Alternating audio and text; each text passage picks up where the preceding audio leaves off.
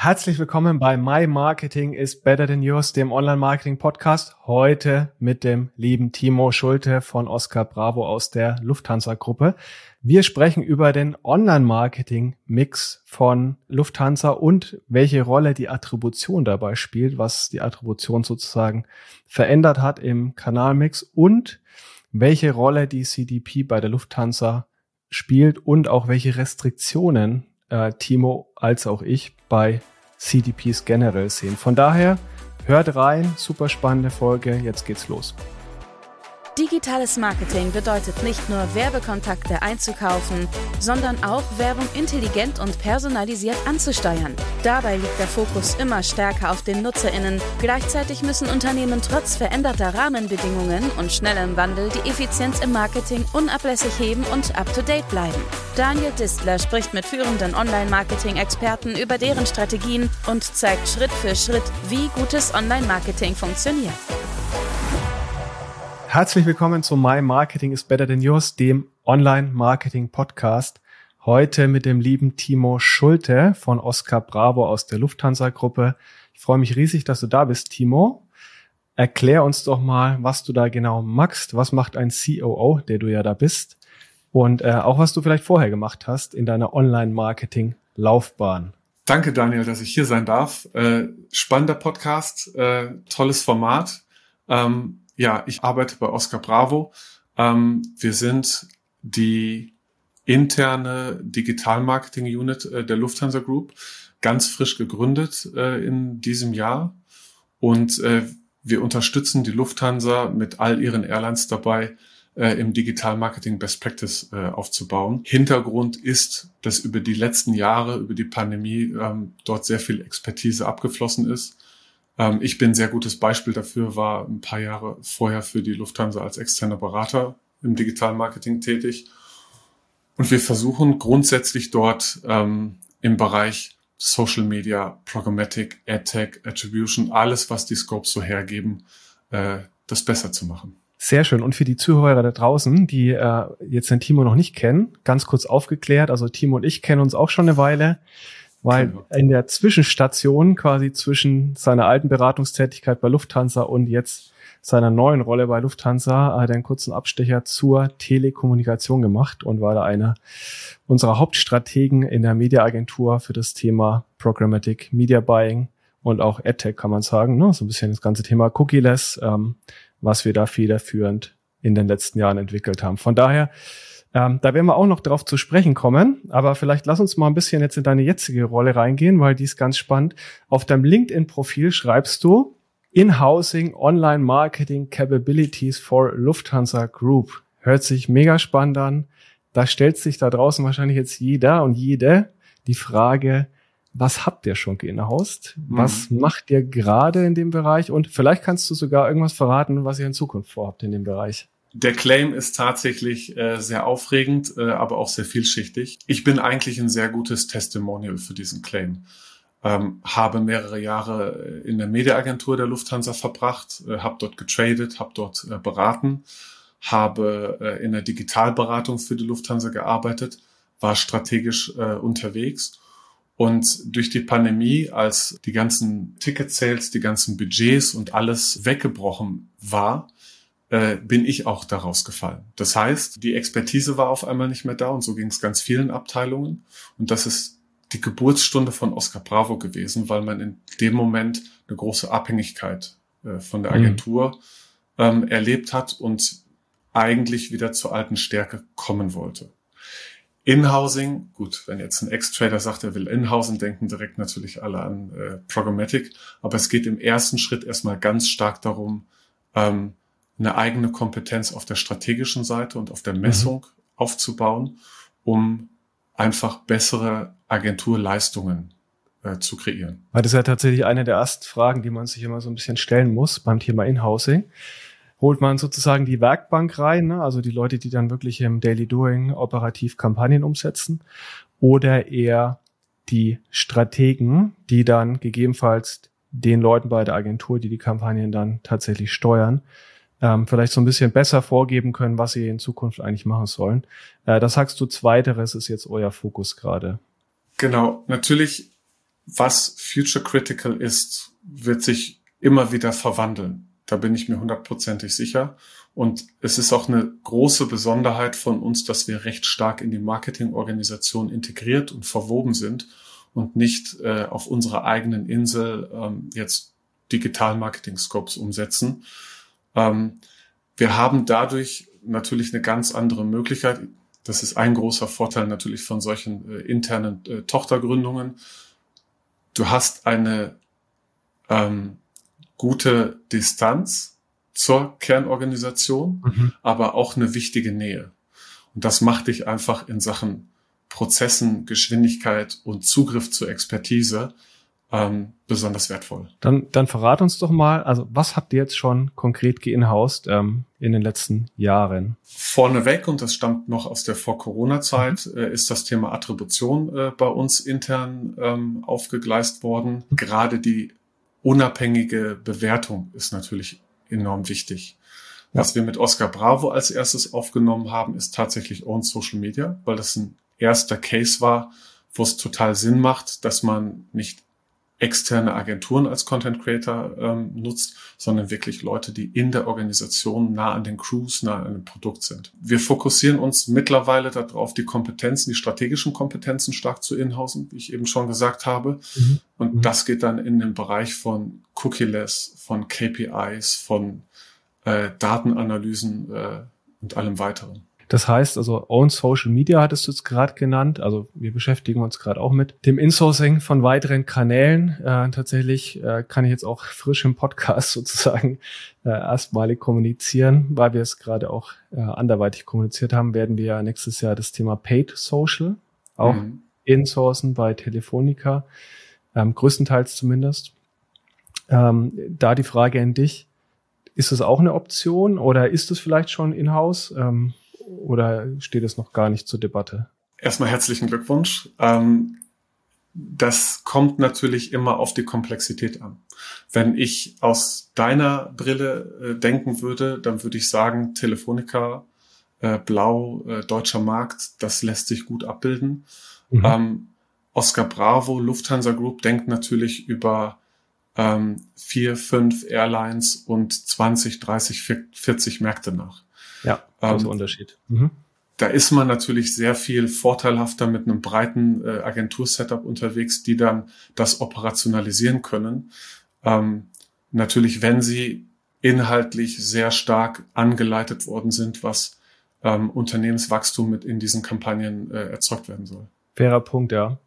Aber Sag doch nochmal, also was sind die eigentlichen Beweggründe jetzt für euch? Weil häufig höre ich dann irgendwie, ja, der Business Case und wir können Geld sparen. Den sehe ich jetzt ehrlicherweise gar nicht so sehr. Ähm, aber ähm, sag gleich gerne mal, was, was du darüber denkst oder wie da eure Cases vielleicht ausschauen, weil ähm, also man muss ja mal realistisch bleiben. Also nur weil man jetzt was in-house macht, heißt es ja nicht, dass man Geld sparen kann. Ganz im Gegenteil. Also die Leute haben wieder zum Nulltarif bei der Agentur gearbeitet und auch äh, schon gleich gar nicht im Konzern, sondern die Gründe, warum man inhaust, sind ja eigentlich andere, wenn wir ehrlich sind. Also ähm, am Ende geht es doch darum, die Leute reinzuholen, um sie direkt im Konzern, in den Teams zu platzieren, näher an der Informationsquelle, in äh, cross-funktionale Teams auch zu platzieren, wo du halt nicht vielleicht einen Informationsgap hast, weil du, ähm, ich nenne es jetzt mal Durchlauferhitzer, nicht böse gemeint, aber quasi nochmal einen Online-Marketing-Manager dazwischen hast, der die Information erstmal weitergeben muss, bis sie da landet, wo sie dann umgesetzt wird. Ähm, vielleicht sowas wie Identifikation mit der Marke. Also viele andere Gründe eigentlich, die dafür sprechen, inzusourcen, aber gar nicht so sehr dieses Punkt Kosten ersparen. Siehst du das genauso oder konntet ihr da irgendwie den gigantisch guten Case basteln, jetzt für Social Media und beispielsweise? Ich finde, der über Business Cases zu reden, ist immer recht oberflächlich, auch gerade im Vergleich. Denn äh, wenn man sich gewisse Dienstleistungen und Möglichkeiten einkauft, ähm, dann sind sie grundsätzlich ja immer von jemandem umgesetzt, der ein monetäres Interesse dran hat, auch möglichst gewinnbringend das einzusetzen. Ähm, etwas zu Innenhausen hat erstmal, wie du ganz richtig sagst, den Vorteil, dass man dort äh, auf eine eigene Rechnung arbeitet. Ähm, in den Konzern zu holen, hast du eben schön gesagt, das heißt natürlich auch, ähm, solche Leute in eine extreme Komplexität zu holen. Mhm. Das ist auch gerade Oscar Bravos Superpower, äh, indem wir halt mhm. ähm, nicht direkt in den Konzernstrukturen arbeiten, sondern nur an den Konzernstrukturen arbeiten. Bei Social Media gehe ich mit. Das ist ein positiver Business Case. Bei Search gehe ich auch mit. Das kann ein positiver Business Case sein. Ähm, es gibt bei vielem anderen, sagen wir mal Programmatic, äh, natürlich auch dann wieder technische Kosten, technische Infrastruktur, die mhm. aufgebaut äh, gebaut werden muss, was das Ganze mit einem Bis Business Case anstrengender macht. Technologie ja. einkaufen, Expertise einkaufen, ähm, Inventar, was vielleicht von einer Agentur in großen Massen eingekauft wird zu einem rabattierten äh, Preis, selber dann einzukaufen.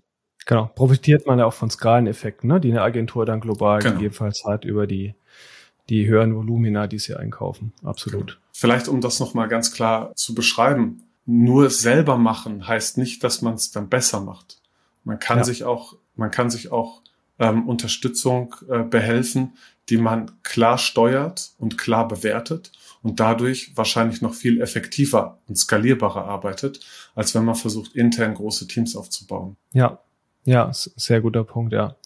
Also es gibt halt aus meiner Sicht so ein paar Kanäle, die sich fast schon dazu anbieten, ingesourced zu werden. Du hast es auch welche genannt, wo es ein bisschen schwieriger ist und anstrengender. Ich glaube, das ist der richtige Begriff tatsächlich dafür, äh, weil man halt sehr viele Abhängigkeiten hat. Aber sowas wie ja, nochmal Paid äh, Search, Paid Social. Ich meine, das sind halt mittlerweile super standardisierte Kanäle, ja, wo du einfach Interfaces hast, jetzt auch mal in den Media-Einkaufssystemen gedacht, die hochgradig standardisiert sind, die, wo es da draußen einen riesen Arbeitsmarkt gibt, also Skills, die man relativ gut rekrutieren kann. Man hat den direkten Connect, also zumindest mal größere Unternehmen haben in der Regel einen Account Manager bei Google, bei Meta, ähm, sitzen an der Informationsquelle, kriegen alles direkt aus erster Hand quasi zugeschustert. Da macht's ja dann schon Sinn, ähm, vielleicht auch an der Stelle mit mal anzufangen.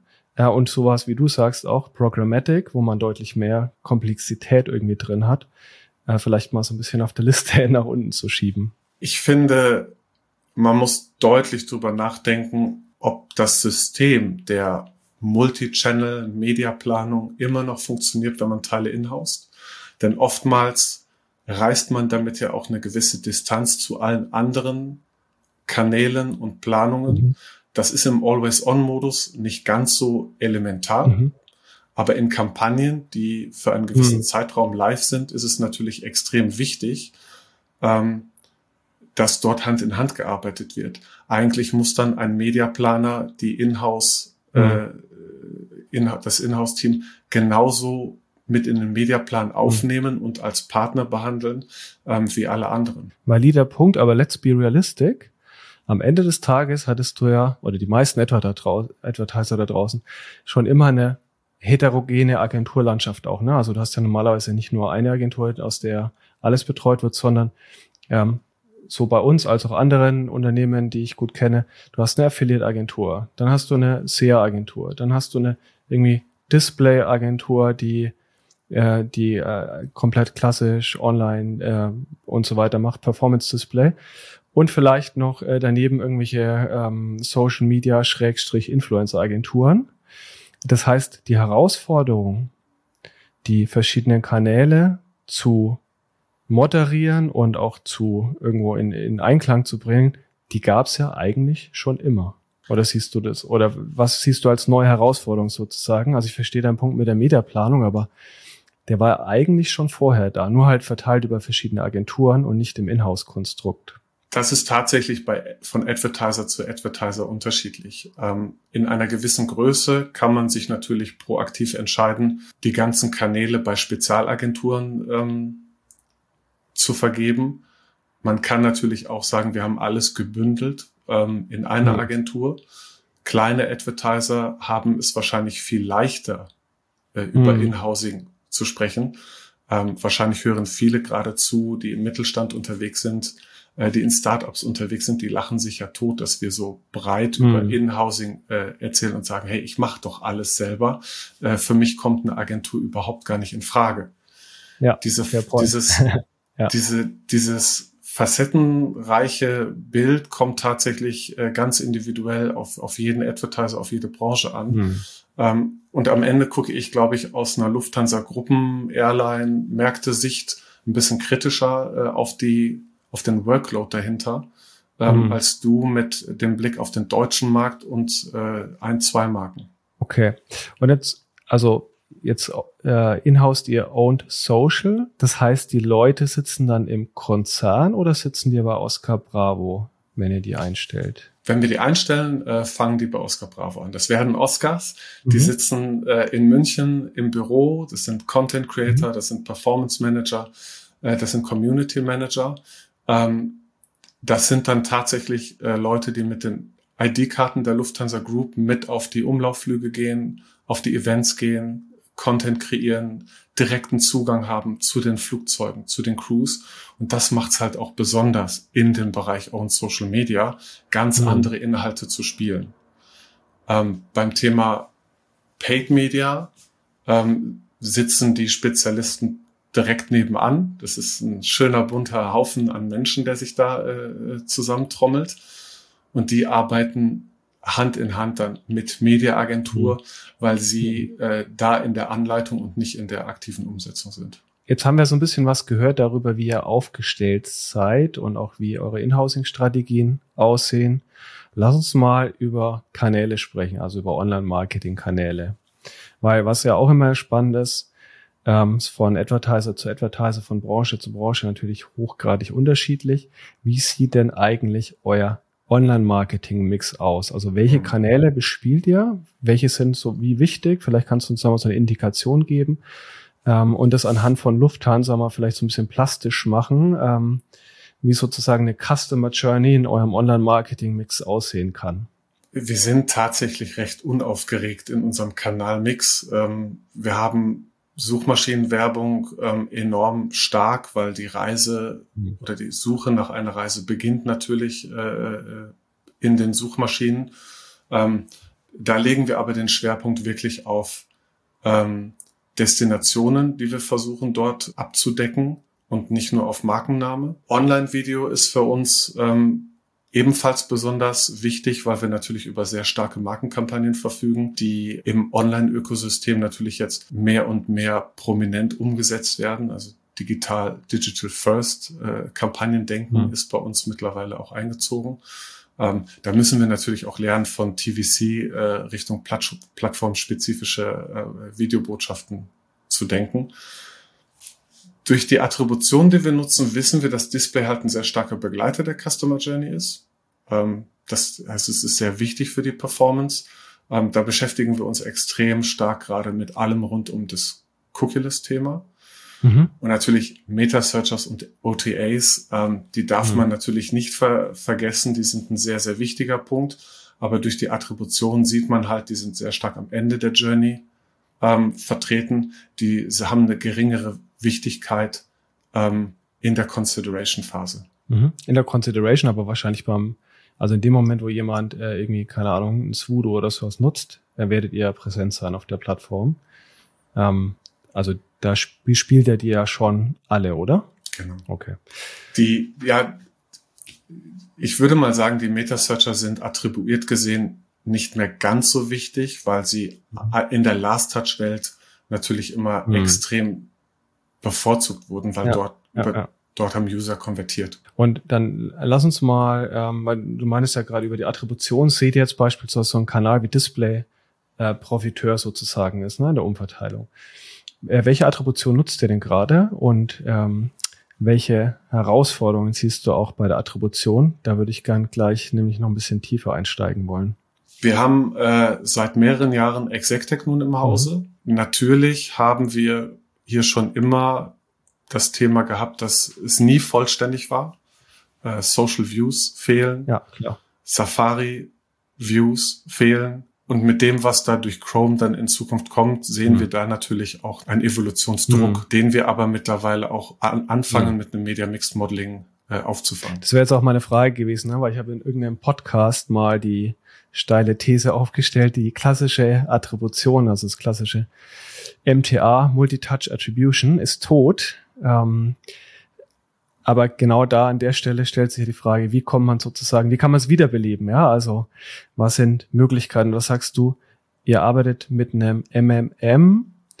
Wie kombiniert ihr das? Oder läuft es losgelöst davon? Ich hätte jetzt die, die Gegenthese äh, vertreten, hat es jemals gelebt? Vielleicht zuallererst. Okay, gute ähm, Frage. Wir, wir sind tatsächlich hier äh, äh, im Aufbaubereich. Das heißt, wir versuchen die Attribution mit allen digitalen Weiterentwicklungen, äh, Modelings etc.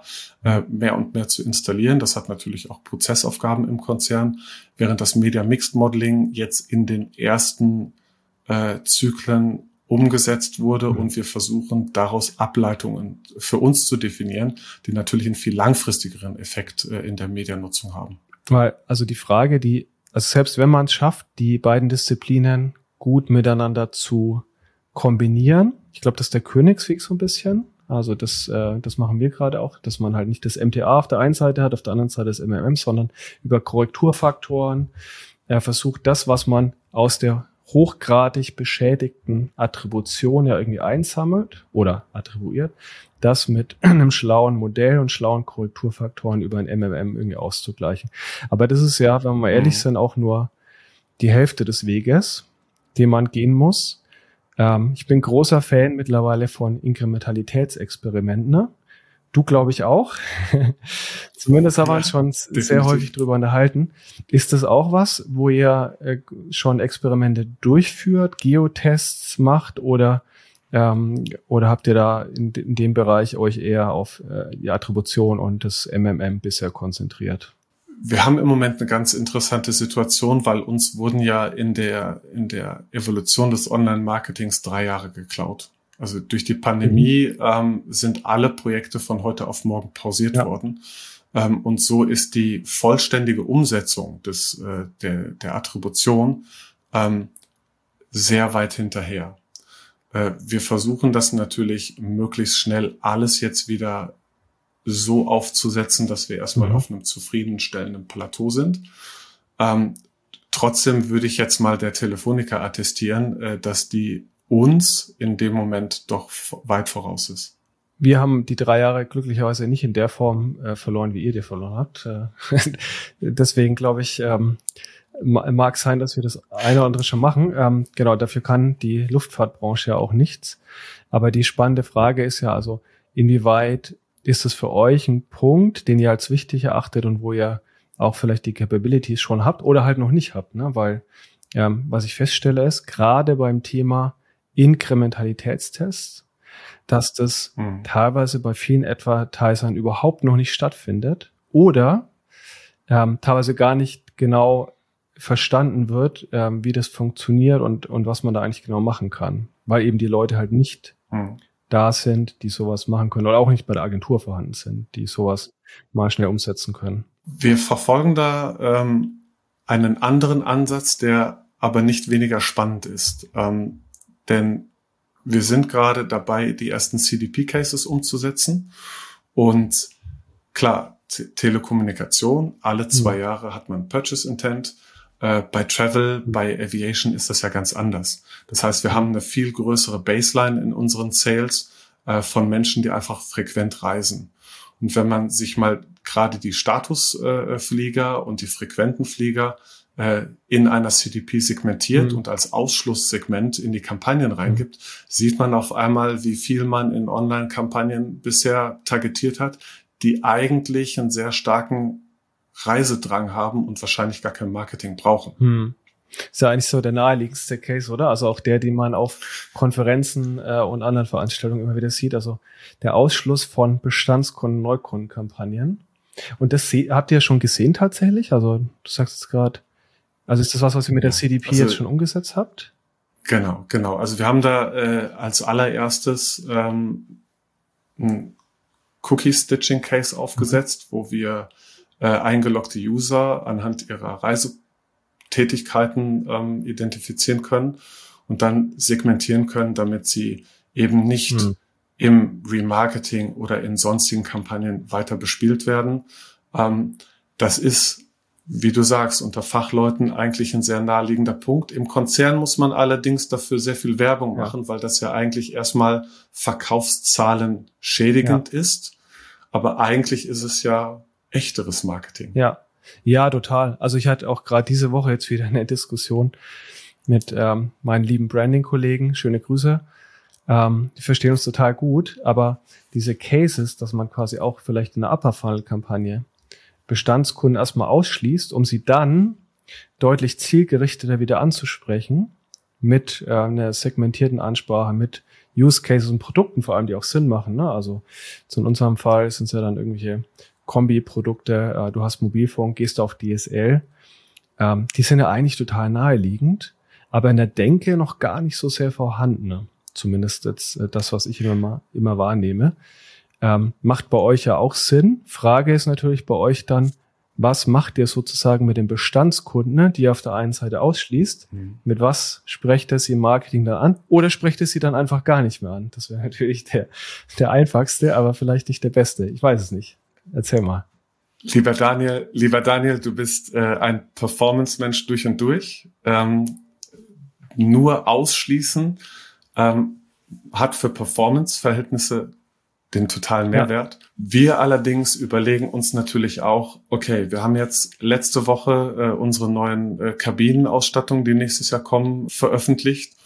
Und natürlich liegt es da total nah, dass wir all unsere äh, Statuskunden in dieser Brand-Kampagne, die dann kommen wird, natürlich mit exklusiven hm. Ansprachen mhm. und Inhalten mhm. versorgen, während uns fremde User ja dann auch eher breitere Nachrichten bekommen. Ja, nice. Also der macht ja, genau, der macht ja total viel Sinn. Ähm, okay. Und dann auch so Cross-Selling, ist das auch ein Thema dann? Weil, also ich sag mal, wenn ihr einen Frequent Traveler habt, ähm, wo ihr wisst, der, der ist regelmäßig auf Reisen, dass ihr dann irgendwie ganz gezielt auch irgendwie bei einer Städtereise, also nicht nur als Flugprodukt sozusagen, sondern auch eine Städtereise mhm. oder mit dem Mietwagen etc. anbietet. Ist, ist es ein Thema oder ist es jetzt eher so ein Gedankenkonstrukt, wo ihr das ihr vielleicht mal machen wollt, aber noch nicht umgesetzt habt? Also Ancillaries sind total wichtig. Und wir haben auch schon in der Vergangenheit Display-Tests für Ancillary ähm, gemacht.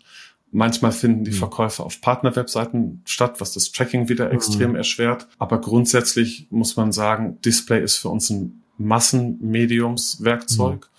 Und für Ancillaries haben wir Vorflugkommunikation und On-Site-Möglichkeiten, wo man das viel effektiver ausspielen kann. Hm, okay. Welches oder anders gefragt, wie seid ihr denn bei der CDP an das Projekt rangegangen? Weil, warum frage ich? Also es ist ja nichts, was man mal schnell Plug and Play in einer Woche einbaut, sondern da bedarf es ja ein Projektteam, vielleicht externe Hilfe. Ähm, der CDP kostet viel Geld. Wie, wie habt ihr euch dem Projekt und dem Thema genähert? Mhm. Also das Projekt leitet die liebe Claudia. Grüße an dieser Stelle. Ähm, die hat tatsächlich einen riesengroßen Haufen an Menschen mhm. zu organisieren, denn natürlich hast du das komplette Spektrum von äh, Marke, Media, mhm. Performance, Daten, Technologie, Datenschutz. Man kommt ja gar nicht mehr mhm. auf äh, man kommt ja gar nicht mehr in Meetings zurecht, wer jetzt wer ist. Die grundsätzliche hm.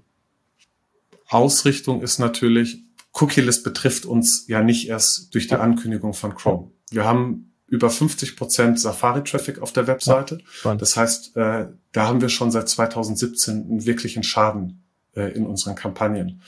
Und äh, durch deine Inkrementalitätstests auf der O2 wissen wir alle, ähm, dass die Apple-User genauso kaufen wie die mhm. Chrome-User. Wir können sie halt nur nicht äh, tracken. Ja. Mhm. Und damit hatten wir bisher eigentlich strategisch und technologisch überhaupt gar keine Antwort drauf. Das heißt, grundsätzlich klar, Media ist jetzt einfacher. Du kannst natürlich kontextuell anfangen, du kannst mit Umfeld arbeiten, aber gerade ähm, technologische Lösungen wie eine CDP sind einfach schwerer zu implementieren, weil du dann natürlich mit den Cookie-Stitching-Cases erstmal anfängst. Äh, aber du willst ja eigentlich äh, das Thema Hashed E-Mail APIs zu den Plattformen äh, dann angreifen, wo du dann natürlich auch gewisse Datenschutzabwägungen treffen musst und Aufbereitung machen musst, ähm, an denen du dann einfach lange sitzt. Aber für mich ist das nicht das Schwerste. Mhm. Das kann man ableiten und am mhm. Ende bewerten. Sondern? Ähm, die CM-Daten fit zu bekommen. Ja. Das ist in meinen Augen die größte Herausforderung an Qualität, an Struktur, an Permission. Ja. Denn wir wir aus dem Marketing, wir denken immer so, ja, lass mal ein Tool kaufen und dann geht's los. Aber wir kaufen uns dann ein Auto, obwohl wir noch gar nicht wirklich wissen, ob wir das tanken ja, können. Ja. Das führt dann zu den Reichweitenproblemen. Ja, ja, ist auch meine Erfahrung. Ne? Weil also auf der einen Seite klar, die, also die Cases sind erstmal naheliegend, ähm, die man mit einer CDP umsetzen kann. Aber wie werden sie dann operationalisiert? Und was du sagst, halt, was man wirklich, glaube ich, unterschätzt, so viele unterschätzen, wir auch so ein bisschen unterschätzt haben, ist halt, dieses Thema, wie schaffe ich es überhaupt, eine signifikante Reichweite über die CDP zu generieren, weil dafür brauche ich erstmal äh, nicht nur die Daten, sondern vor allem die Permissions. Ja, also wenn ich die nicht habe, dann ähm, dann wird es schwierig. Und ähm, deswegen voll bei dir. Das ist nichts, was äh, was man mal eben umsetzt und wo man viele viele Abhängigkeiten hat. Ich finde, die Menschen sind dann immer so enttäuscht, wenn man dann so die ersten Segmente in die DSP äh, reinleitet und man dann eine Matchrate von 40, 45, 50 Prozent hat und man sich eigentlich mehr erwartet hat. Weil hinten dran ist ja eine DSP, die eigentlich gelernt ist, auf Hunderttausenden ja. von Audience-Mitgliedern zu optimieren. Äh, und dann kommen halt nicht die KPIs raus, die man sich ja. vorher in einem Business Case zurechtgerechnet hatte. Und dann wird eine CDP sehr schnell allein wirtschaftlich unter Druck gesetzt, mhm. obwohl es für mich ja eigentlich ein, ein äh, werterhaltendes Werkzeug ist für die Zukunft und nicht ein inkrementelles Werkzeug. Ja, ja, absolut. Ja, ich glaube, das, das ist genau der, der Punkt, den du da ansprichst. Ich würde mich am liebsten noch stundenlang mit dir über dieses und andere Themen unterhalten. Du hattest unter anderem auch das Thema Media Buying gerade angesprochen, also wie man über Umfeld, kontextuelle Strategien, vielleicht auch andere Strategien da draußen die Reichweite auch ohne Third-Party-Cookies trotzdem noch äh, irgendwie zielgerichtet eingesammelt bekommt. Vielleicht ähm, machen wir mal ein Folgegespräch, dann können wir das nochmal vertiefen, weil da bist du ja auch total fit in dem gern. Thema. Und ähm, was natürlich auch spannend wäre, welche Kanäle ihr in Zukunft noch inhaust. Äh, von daher, äh, lass uns doch nächstes Jahr äh, auf jeden Fall nochmal sprechen. Und an der Stelle habe ich immer zwei Fragen, die ich meinen Gästen noch stelle, die auch du bekommst. Und zwar erste Frage, wen hättest du gerne oder würdest auch in Zukunft gerne mal aus der Branche persönlich treffen? Also welche, sagen wir sozusagen, bekanntere Person, die man, die vielleicht kennt?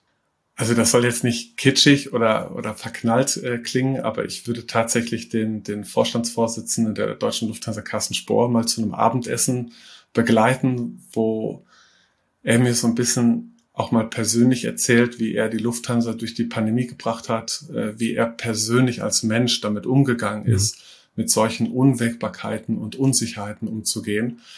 Wir alle müssen abends einschlafen und wir alle wissen, dass äh, der Beruf da auch belastend sein kann. Aber das ist eine Dimension, die ich mir persönlich nur schwer vorstellen kann. Und gerade auch dann immer wieder die Motivation finden, nach der nächsten Variante, nach der nächsten Marktschließung immer wieder weiterzumachen äh, und jetzt an einem Punkt zu stehen, wo man äh, fast schon durch die Pandemie durch ist, zurückblicken kann und sagen kann, die Auslastungen sind wieder da, die Menschen wollen wieder reisen. Ähm, das würde ein toller Abend ja, werden. Da würde ich dann direkt auch mitgehen. Was mich zu meiner nächsten Frage führt, also es gibt ja total viele spannende, innovative Unternehmen, gerade im Digitalbusiness. Und vielleicht hättest du gerne eins selbst davon gegründet äh, und kannst uns erzählen, welches das gewesen wäre. Hm. Ähm, ohne dir jetzt zu nahe zu treten, ähm, aber tatsächlich wäre ich gerne 1988 äh, im Montabaur gewesen, als der Ralf Dommermuth die 1 und 1 gegründet hat. Ähm, er hat's ja mhm. alleine gegründet an einem Schreibtisch äh, seines Freundes. Ist auch ganz äh, äh, mystifizierte Geschichte. Und er hat angefangen für die äh, Telekom ab 92 BTX-Zugänge und später äh, T-Online-Internet-Zugänge äh, zu verkaufen. Und wenn man sieht, wie heutzutage mhm. dieses, äh, dieser Konzern gewachsen ist in DSL, Mobilfunk, Webhosting, Media, alles, was dazugehört, startete alles vor paar Jahren an einem Schreibtisch und das wäre, glaube ich, etwas, das wäre ein Ritt gewesen, den hätte ich gerne mitgemacht. Ja, absolut. Äh, das ist sicherlich eine der ganz großen deutschen Erfolgsgeschichten, die der Ralf Dommermutter geschrieben hat. Timo, vielen Dank dir für das Gespräch und ähm, genau, Sehr wir gerne. hören und sehen uns dann nächstes Jahr wieder. Bis dahin. Bis dahin. Tschüss.